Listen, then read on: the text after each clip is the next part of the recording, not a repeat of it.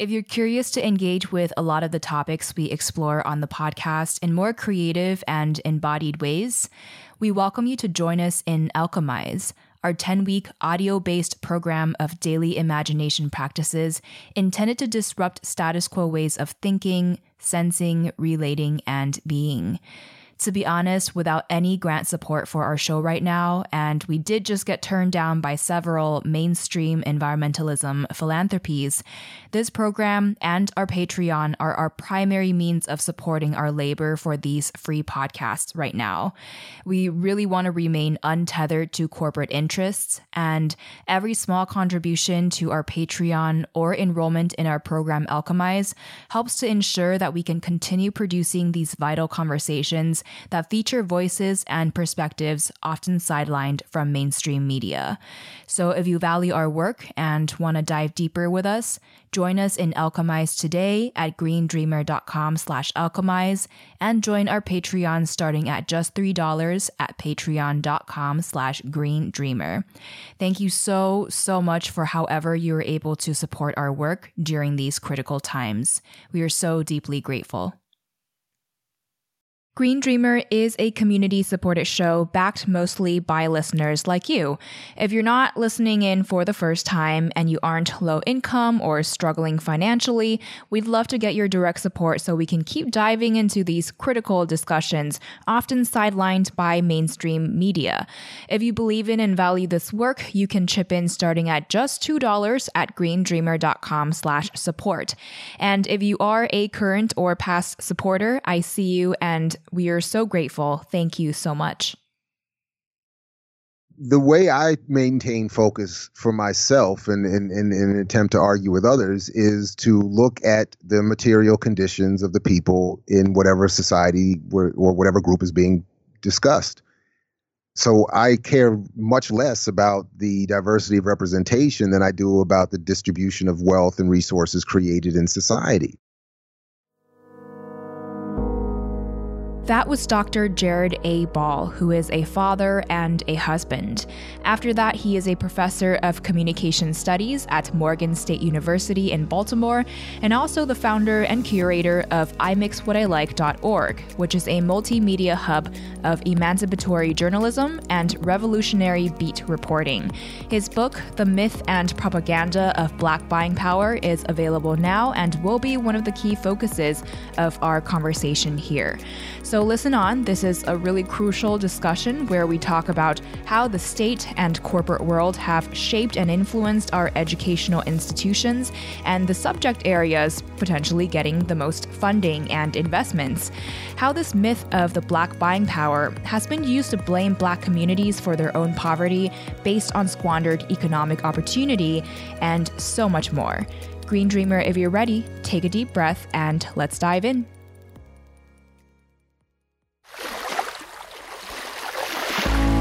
Hey, it's Kaméa Chayne, and this is Green Dreamer, a podcast exploring our paths to ecological balance, intersectional sustainability, and true abundance and wellness for all. If you haven't already, make sure to hit subscribe, and together, let's learn what it takes to thrive in every sense of the word.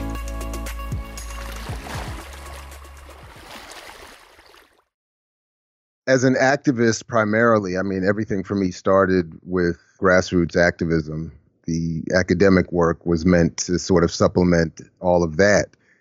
And from that perspective, coming up in the Washington, D.C. area,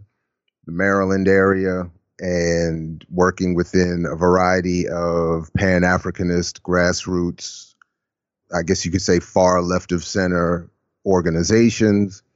and supporting those kinds of movements in politics, and ultimately the radical side of what was considered the hip hop movement or hip hop activist movement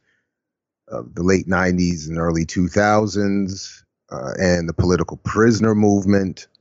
From all of that sort of uh, collection of ideas and work came an interest in what are considered all of the radical ideologies and scholars and activists and as I entered college and then grad school in Africana Studies, uh, and then to uh, a doctorate in media studies or journalism and media studies. I just looked to find the, the traditions in those fields that produced the, the ideas that many of the activists and organizations that I uh, worked with and aspired to, to support grappled with. And specifically, in uh, while uh, completing the PhD and and frankly uh, having uh, ideological conflict with the administration at the university and being exiled to a hinterland office I happened to come across a stack of communication theory journals that were literally being, you know, slated for for disposal. And in reading one of them, I came across uh, Dr. Hemant Shah's work on emancipatory journalism, which talked about, long story short, the practice of journalism and media production as part of grassroots anti colonial activist organizational work. And that particular approach pushed the boundaries of acceptable journalism philosophy in the United States to an, a place that I felt was more appropriate and excited to work with, and tried to apply that work to the grassroots journalism projects I was developing in organizations that I was working with or supporting. And it sort of has since driven the perspective that I that I begin with in interpreting uh, the relationship between media and journalism and oppressed people to begin with, and then specifically the the relationship that media uh, have to maintaining uh, colony and repressing anti-colonial struggle.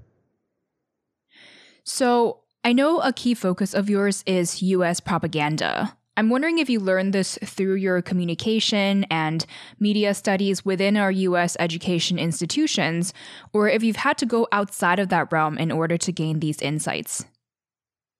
No, all all uh, I would argue all real education is extra institutional, and the mainstream. That was part of the reason why I was in that exiled office to begin with was my insistence that the range of ideas being offered to us as the ca- the canon in media studies was too narrow mm. and too Eurocentric, too phallocentric, too uh, uh, uh, liberal in the you know anti-progressive or radical sense of the term, and so all of the a bulk at least a majority of the the ideas I was looking to bring in came from non-traditional media or journalism or academic broadly speaking sources. So for instance I, despite being outside of traditional canonical study of mainstream US academia Frantz Fanon is extremely popular but the approach that I borrow from him before even getting to the anti-colonial uh, analysis is his point that he makes often, or that he used to make often about not wanting to be pigeonholed to a particular discipline. Uh, that he felt that we should look to be interdisciplinary in ways that uh, traditional acad- Western academia don't accept. So, I was looking to bring in, you know, non-traditional anti-colonial revolutionary radical sources to the discussion of US practices and philosophy of journalism and media study. And that wasn't you know wasn't uh, uh, widely accepted. So I had to go outside. In fact one of I, you know I often make this point one of the the leading scholars we were studying under was himself at the time considered internationally to be uh, a, a top rated well regarded sociologist who confessed to me after a, a debate in class uh, one day in the hallway, and, uh, and, I'll never forget this. He said that he, uh, a British born sociologist, uh, said that he had never heard of Frantz Fanon and never read a word of W.E.B. Du Bois. And I still to this day struggle to to conceive of how anyone could could reach that point, regardless of their their politics, uh, after a lifetime in academia. but it said a lot about the uh, uh, the ideological approach or the limitations within our school. And I think maybe though uh, in some cases an exaggerated case where a sociologist would not have read a word of Du Bois, who is at least considered by many to be the quote father of American sociology, or to never have heard of Frantz Fanon. Uh, I mean, it it it it you know boggles the mind but it speaks to, to the to the limitations that that were being imposed on us and this was coming from someone con- considered by many to be the most progressive media theorist in the in the in the, in the school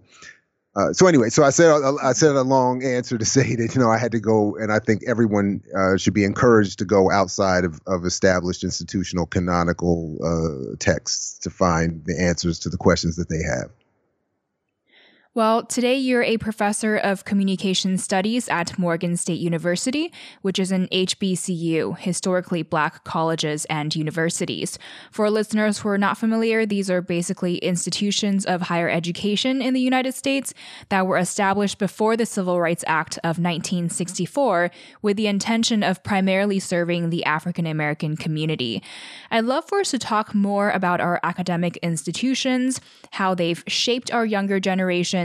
as well as how that's evolved over the decades as a product of being embedded within a capitalistic system. But first, I'd love for our listeners to get a better idea of the role that HBCUs played in supporting the civil rights movement and supporting their black students to play their roles within the movement.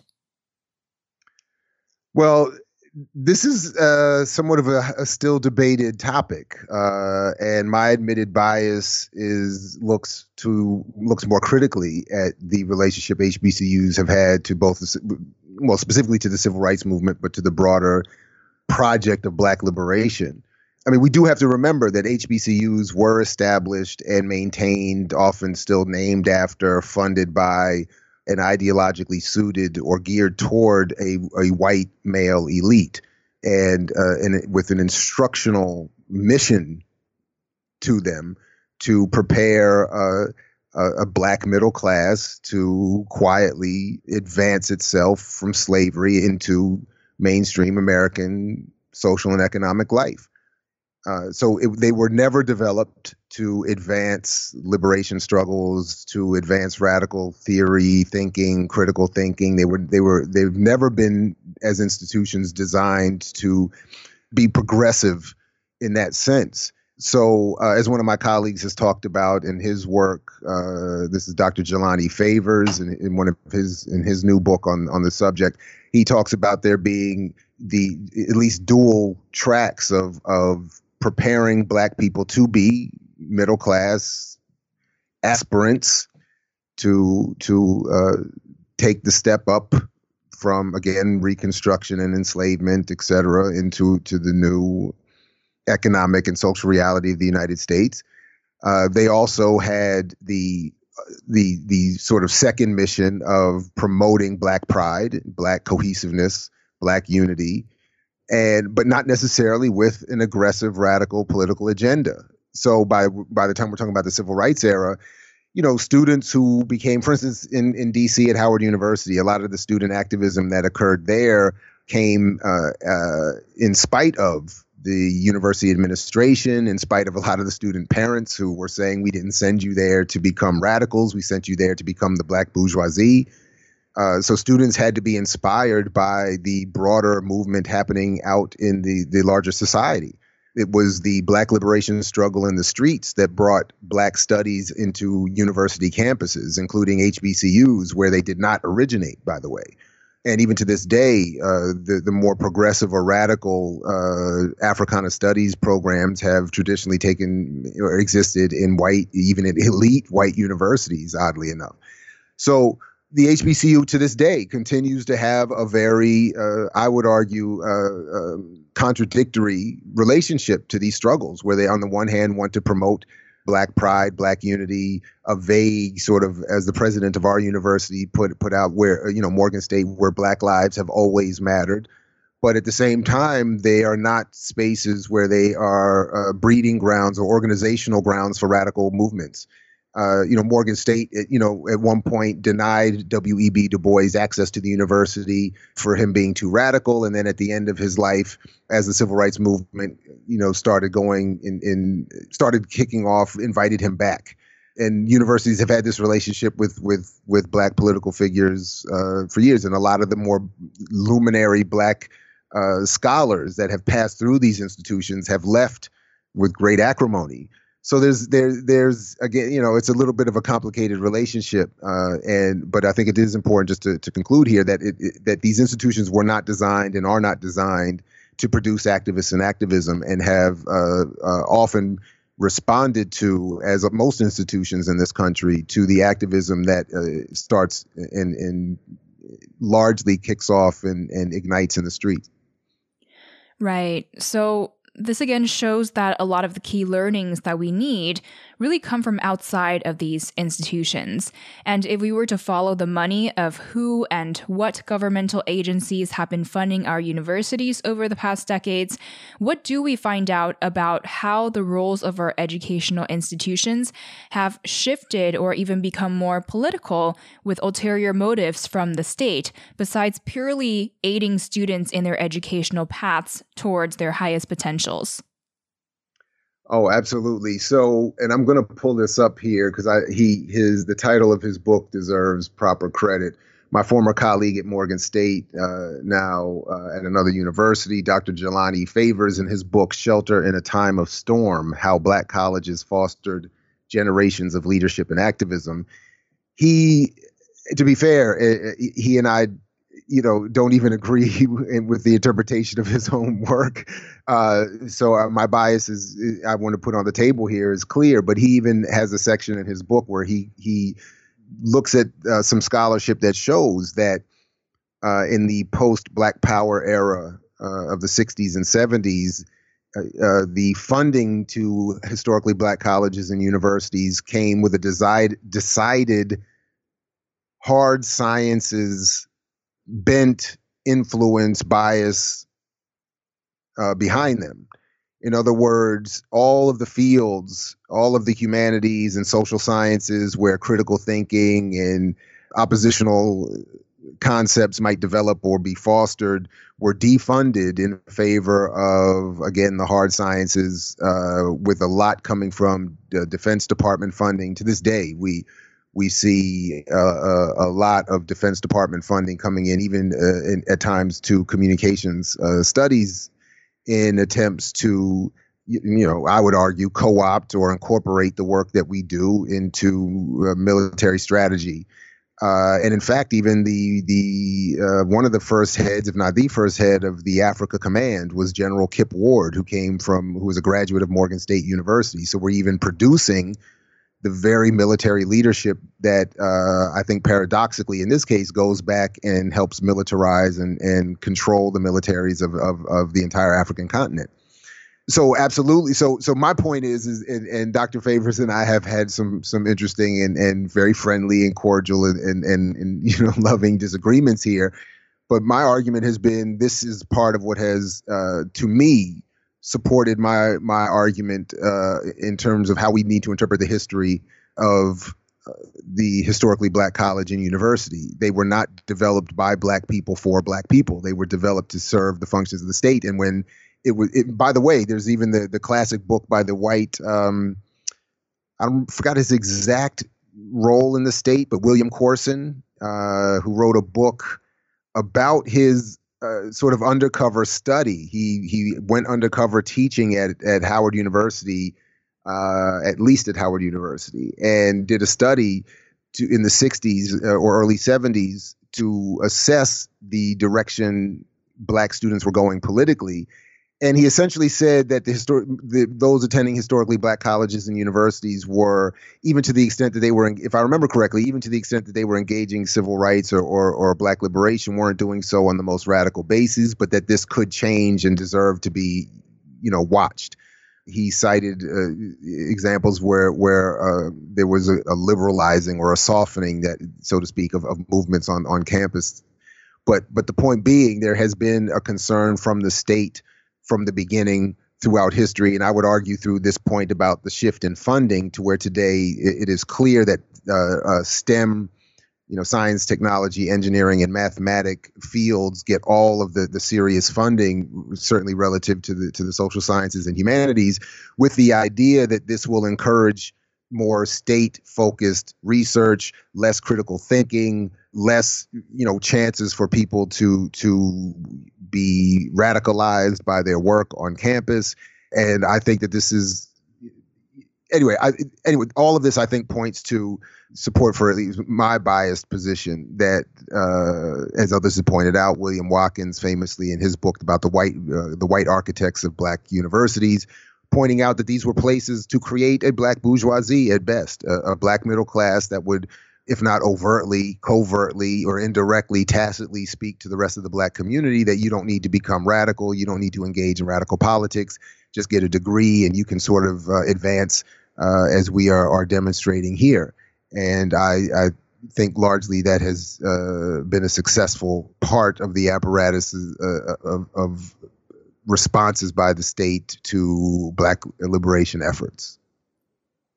So, there are a lot of nonprofits um, in the US and around the world focused on supporting education for children who might not have had access. And that is, of course, a really great cause. But I do feel like this discussion points to the importance of also asking what education? You know, are we just supporting these children to go into cookie cutter institutions meant to feed into the needs and desires of the state and the corporate world? Or are we really empowering the kids to fully maximize their potentials and discover who they want to be in this world? listen, I mean, just as, you know, to one of the earlier questions, just as propaganda has been, I think, overtly and consciously uh, marginalized in, in conventional media and journalism study, the role of the nonprofit in relationship to activism has been marginalized, which is was was I guess paradoxically or oddly enough, the goal eh, originally of uh, those who encourage nonprofit relationships to, in this case, black uh, liberation struggles uh, from the beginning. Uh, most notably in the Nixon, Nixon, era in the 70s. I mean, this was an overtly advocated strategy specifically to make sure that black politics could be managed, could be kept out of developing specific political parties or political platforms with with uh, campaigns attached to them and to limit the range of acceptable politics and discussion and ideas within uh, black activist circles. So uh, how how uh, and I and, and at this particular moment, I think more than ever, we're at a point in time where media and journalism will discuss uh, existing problems more than ever, but do more than ever to limit the interpretation of those problems or to rebrand the symbol uh, or image of those problems in the public sphere. So if uh, if for instance if people call for defunding the police, there is a campaign developed quickly that has actually actually been developing slowly for a number of years now to to move public funding of the police to private security forces to privatize policing so to speak uh, a koch brothers platform plank for for at least a decade at this point so so this is part of the problem that we have is is again not a discussion of a problem police violence in this case but how that problem is going to be addressed in, uh, interpreted responded to and what policies will be developed in, in, in exchange. And to the extent that nonprofits allow for uh, uh, the most elite in this society through corporations or individuals or private equity groups to to fund these nonprofits with their with all the, the the compendium of rules that limit their eh, ability to engage on a grassroots level in any meaningful way. Uh, uh, they've, I think, you know, largely been successful in, in, in again limiting the the range of discussions uh, uh and actions being taken, and the impact that the, that those actions might have. Save the river, save the seas, save the mother and her family. How can you take what you want and say that we are free? If you put oil in the water, we won't sit quietly And They were singing, Stand up,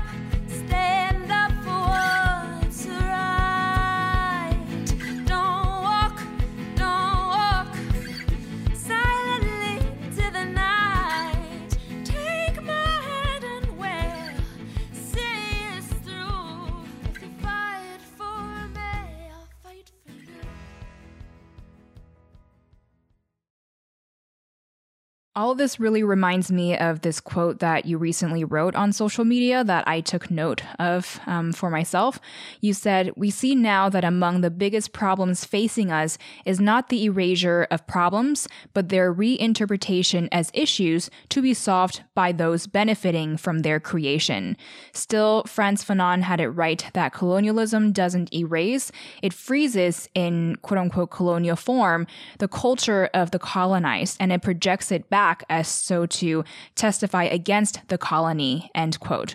So, in a way, does this mean that black and brown people who've so called made it in this exploitative capitalistic system and have earned positions of power, wealth, or fame may have been propped up and used against the greater movement of racial and social justice?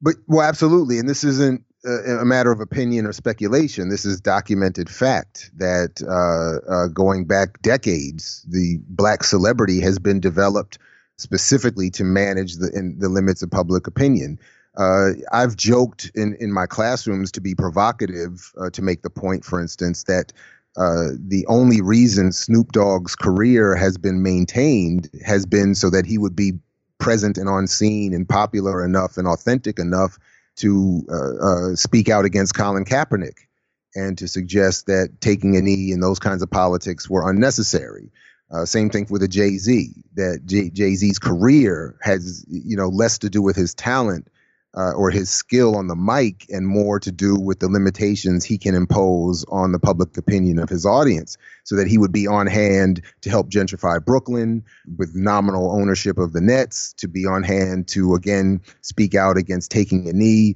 and Colin Kaepernick and to suggest that minority, pun intended, ownership of NFL football teams somehow uh, akin to reparative justice and this is not necessarily even to be critical of, of these individual celebrities. It is to simply point out the function of celebrity and to just note the history of uh, the careers uh, that have been destroyed for all of those who try to blend what I argue cannot be blended in this context. That is, one cannot be uh, simultaneously rich, famous, and radically political without having something happen to their career or their life. And the history of this, to me, is undeniable and literally without exception that as soon as anyone,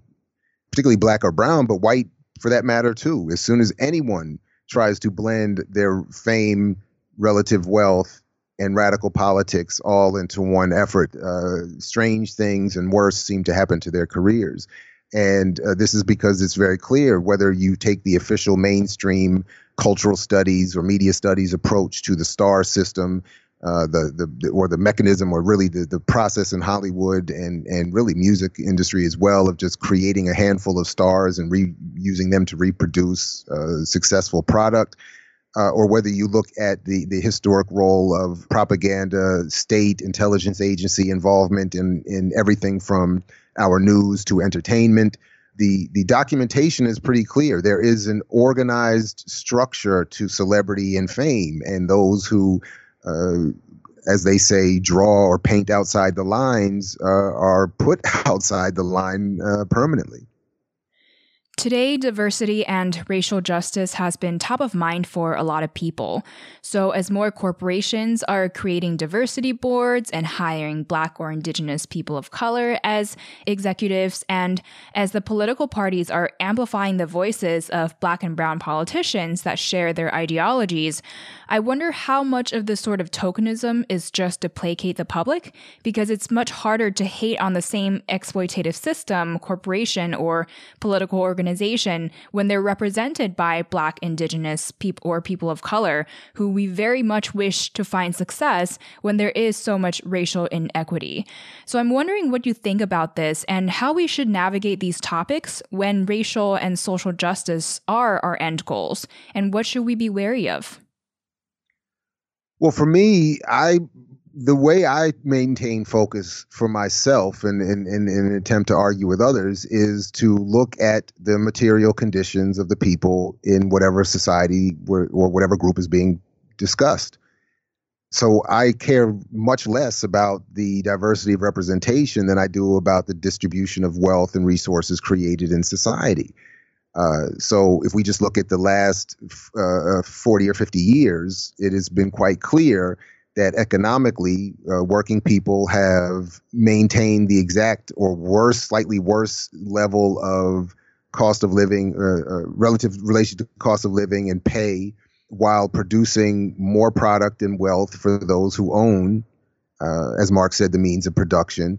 And yet we have more diversity in media and uh, the political world than ever. We've even had a nominally black president while more wealth was transferred to the top 1% than ever, while wars were extended not only in the so called Middle East, but to the African continent, while more black people uh, lost their jobs and suffered police violence and were incarcerated, and the Black Lives Matter and anti police movement emerged or reemerged uh, under this eight years of a black president so that to me is the way to do it. So as we're hearing now, as people want to assess what uh, vice presidential candidate uh, Joe Biden will select, and the question of a black woman keeps coming up. If you are uh, one who holds left of center politics, you can't, for instance, look at Susan Rice or Kamala Harris seriously beyond the, their labeling as black women as anything uh, uh, of an advance politically. Their political track records, where they uh, white men would be castigated by the black community and dismissed easily uh, by any progressive as unworthy of support. So that to me is, is, the easiest way to maintain focus, regardless of anything, whether it's uh, people's preference for claims that social media have leveled the playing field for people's voices being heard, or whether people want to argue that uh, because there's more black celebrity uh, there or a black president at one point, there's an, been an advance. I'm only looking at the the the material indicators. How much are people being paid? How much are people working? Where is the wealth being created that's being created going? Where is, are, is all the violence being uh, monopolized, and all of those indicators and others point to declining conditions as it, as as as they relate to Black people in this country and Brown people and many others for that matter. And that's the only way I think we can look beyond the symbolism and not be be so easily fooled. To further this, your latest book, The Myth and Propaganda of Black Buying Power, offers a history of and proof against the claims of buying power and the impacts of this myth has had on understanding media, race, class, and economics in the United States. For generations, Black people have been told they have what is now said to be more than $1 trillion of buying power, and your book argues that commentators have misused this claim largely to blame Black communities for their own poverty based based on squandered economic opportunity. End quote. How exactly was the concept of buying power created initially in the late 19th century, and how has it been misused and weaponized against poor people, specifically Black communities? Well, uh, the shortest answer I can give is that at the end of the 19th century, the business and political elite in the United States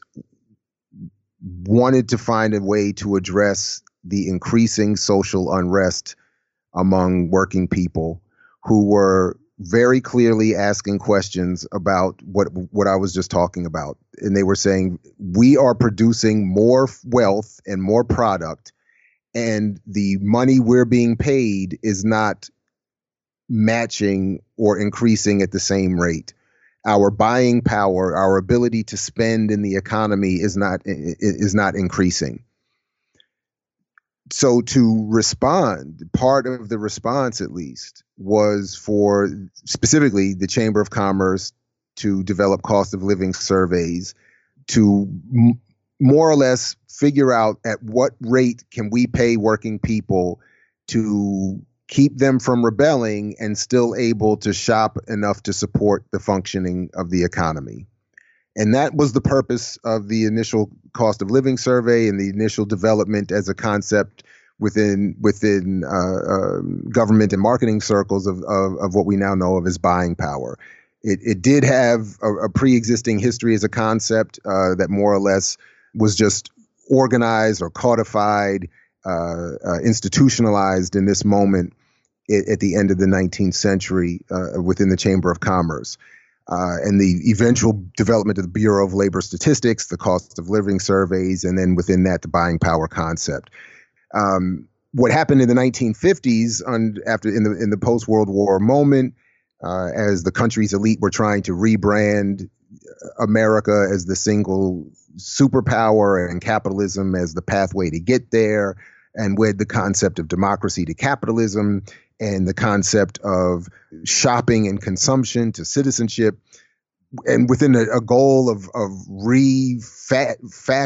society from producing for war to producing for commerce, there was a need to, as a subset of that, uh, rebrand Black America as uh, having potential within this newly singularly dominant world power that wanted to project itself as the model for all the world to follow and to show even its formerly enslaved is now being able to access a, a growing and opening economy. And as more black people were accepted into the workforce during and after World War II, uh, relative to the horrific conditions suffered in the past. There was a sort of expansion, and both a black media uh, business elite developed with John H. Johnson of Ebony Magazine leading the way. And he and they wanted to unite with the Chamber of Commerce and the business community of the United States to capture what has by today become somewhere around 500 or more billion dollars in ad revenue. And to do that, they needed to be able to project the black community is not becoming more radical, but becoming more consumptive or, or, or consumption based and, uh, uh, and having a buying power that could support the, the advertising he hoped to, to, to recruit. And as a result, what has gone on, uh, weaponized further under the Nixon, Nixon uh, administration with the goal of redefining Black power as Black entrepreneurialism and Black capitalism. The concept got uh, to, to this point today redefined as something that is not what it is meant as it, as it, as it is in its origins, as a marketing uh, and advertising mechanism to bring advertising revenue to commercial media outlets, uh, rebranding that to something that as as meaning uh, um, uh, black liberatory possibility. So power is misunderstood often because of the bad journalism that is produced by the commercial media, often the black commercial media outlets that uh, benefit from the myth. Uh, in such a way that misleads its audience, and then it gets regurgitated throughout punditry and journalism and activist circles and, and all throughout the black public public political sphere as a as a pathway to power and liberation and what it really is essentially is a marketing method and mechanism to bring ad revenue to black in this case but commercial media in general especially with the heightened national and global awareness of Black Lives Matter right now and racial social justice, a lot of people and media outlets are saying to support Black owned businesses. And that may very well be really helpful to these businesses that traditionally have been disadvantaged for all sorts of reasons. And also, you've said in a previous interview that having few dollars circulate among Black communities and poor communities isn't how you build up wealth. You need money invested out, and it has to move. What is the underlying misunderstanding that most people have about capitalism that leads people to believe that how you support Black and impoverished communities to build wealth is by supporting Black owned businesses? And in addition to that direct support that we very much um, should contribute to, where should we direct more of our focus to? Well, I'll I'll start with the with, with, the last part there. I think our focus needs to be on policy that redistributes the wealth that society creates. So in this case, I point to the gross domestic product of the United States, which before this crisis was roughly 20 trillion dollars, and say that that is the value of all the goods and services and products bought, sold, and purchased or, uh, spent in a, in a in a given year and instead of that redounding to the to the top one percent or one tenth of one percent, it should be through public policy and law redistributed in a variety of ways to uh, to comfort and and ease life for everyone. You know, because underneath that is the fundamental misunderstanding of not only how capitalism works, but really how the political economy functions, the relationship of the political apparatus to the economic uh, apparatus, uh, and the relationship in this specific case to uh, uh between public policy and wealth creation and redistribution. So wealth is not created, as is famously and falsely imposed uh, on many communities, by circulating dollars within a community first and this part i don't even put in the book but really honestly the the the reality is that that underneath all wealth accumulation is military conquest so what what is always left out of the discussion is the initial conquest and and and this is the point that Fanon and one of the reasons why you have to go to the margins to find this analysis. You know what Fanon said simply colonialism is the theft and conquer the conquer and theft of land. Period. So that that is what precipitates all of everything else. So there has to first be that military conquest of land and resources on on top of which then you can develop the the the businesses and the public policy, the laws that regulate and give pro- permission to those businesses and the taxation and the tariffs and all the things that go into determining again how wealth is created and who gets it. That is a public policy decision so so specific to the point about the circulating dollar this is just from from a basic understanding of capitalism uh, of marx's for instance critique of capital uh, and uh, or just a basic understanding of the economy that that money has to be uh, wealth is created through investment and a return on that investment. Uh, it is not it, it is not generated through the circulating of dollars among poor people. Um, so for uh, for black communities to collectively improve uh, their wealth, they would have to in, be able to invest what little exists on the global market, have the returns come back and be reinvested back in the community. And that requires a level of capital that black people don't have. It requires a level of political organization that black and many other people do not have. Uh, and this is why the elite continue, and from the Nixonian era in particular on, have really weaponized the argument around getting black people to, to, to focus on uh, the fantasy of black capitalism and entrepreneurialism as a pathway to collective advance instead of uh, uh as a distraction from a focus on the public policy apparatus, which the elite at this point have complete control over, which is why, you know, in many ways they're happy to uh, uh, you know put kente cloth on and take a knee, or to put Black Lives Matter on top of Amazon and Netflix, but have no public policy uh, uh, platform or plan to redistribute the wealth that is created in this society, and to give more than the paltry few hundred dollars that have been given uh, one time while creating six trillion dollars for themselves. Uh, this is the the hustle that that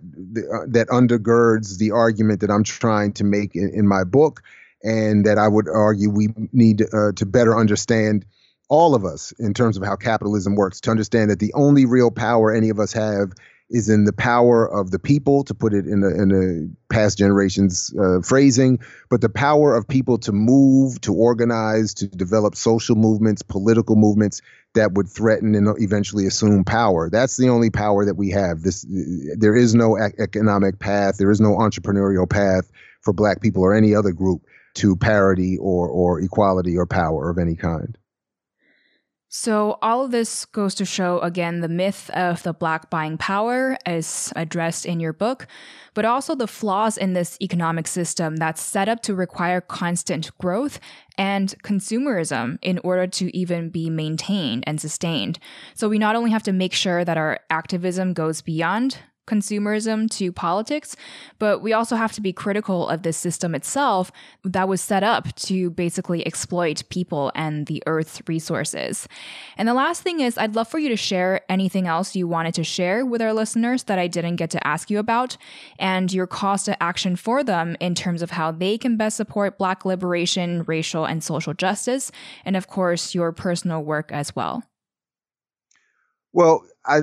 there's really nothing I'd, I'd, like to add other than to just let people know that they can follow me at I Mix What I Like uh, on all your relevant social media. And I would invite people to I Mix What I imixwhatilike.org where they can not only download uh, the e version of this book for free uh, that the publisher has made available uh, in in response to the uprisings in the streets that are ongoing.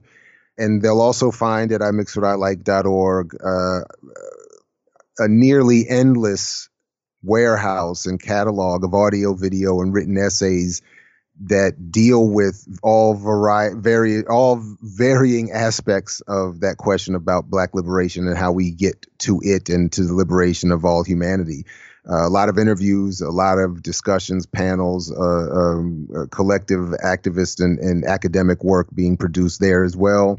uh, and underground emancipatory journalism that, that people can connect to. And then and then finally, I think that the only other suggestion I have is to do as the late great Kwame Ture advocated, and which is why he was excised, that is Stokely Carmichael from the film Selma,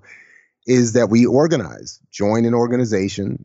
uh, engage in political education, get offline, get grassroots,